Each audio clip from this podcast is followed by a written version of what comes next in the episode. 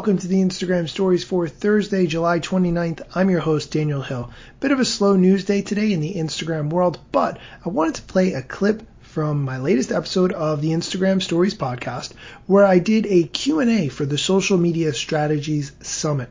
I did a talk all about the Instagram algorithm, how to keep up with the changes, how to take advantage of the algorithm, and then after the talk I did a Q&A where people could submit questions and I could answer them live on the spot. It was so much fun. Literally, probably my favorite thing to do in the world, apart from eat cookies, drink whiskey, and watch Parks and Rec for the billionth time. Anyway, here's a clip of me answering questions for the Social Media Strategies Summit.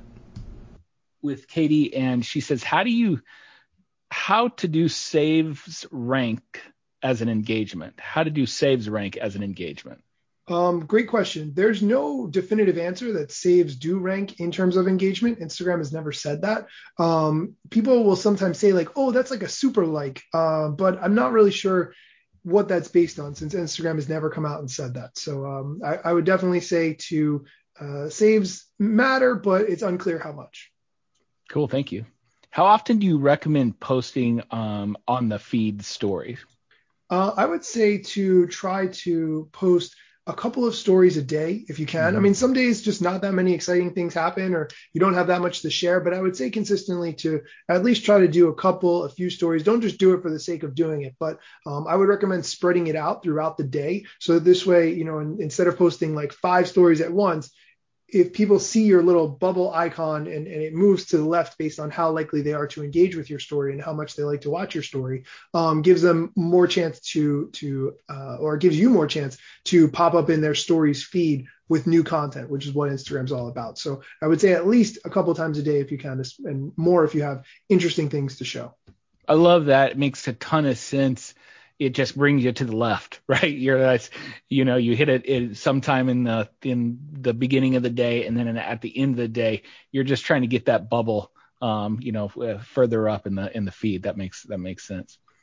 Um, um, how far how far in advance should you uh, let your audience know uh, when you're going to be going live? That's a great question. Great question. I would say definitely. I think 23 hours is the sweet spot because you can use the question sticker, and that question sticker will allow you to do Q and A during the live. Um, you could post it, you know, the question sticker 10 minutes before you go live, and then do the Q and A. But it gives people as much chance as possible to fill in that um, question sticker on your story so that this way when you do go live you can pull from those questions i think if you want to let people know you know if, if i was going live with president obama or something i would let you know as soon as i found out. So plan it you know two weeks or three weeks in advance uh, however much notice i had. But but i think for a regular live it's kind of expected a day or two is is pretty normal especially if you do them regularly then people kind of expect that. I, i've been doing a live stream every Friday night at eight o'clock and kind of just trying to plan like, okay, Friday night, you know, whatever you do, you watch WandaVision, you watch Mandalorian, then you're going to watch me, you know, and, and so I think if you stick to a schedule, that will really help your audience to, to know that's when you're going to be live.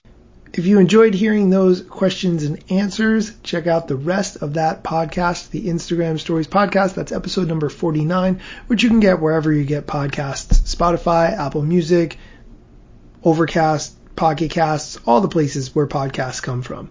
That's it for today's show. Come back tomorrow for more Instagram news, strategy, and tips. And if you have a question you would like answered on the show, on Saturdays we do Q&A, so send me a direct message with your question to have it featured on Saturday's show. Thanks for listening.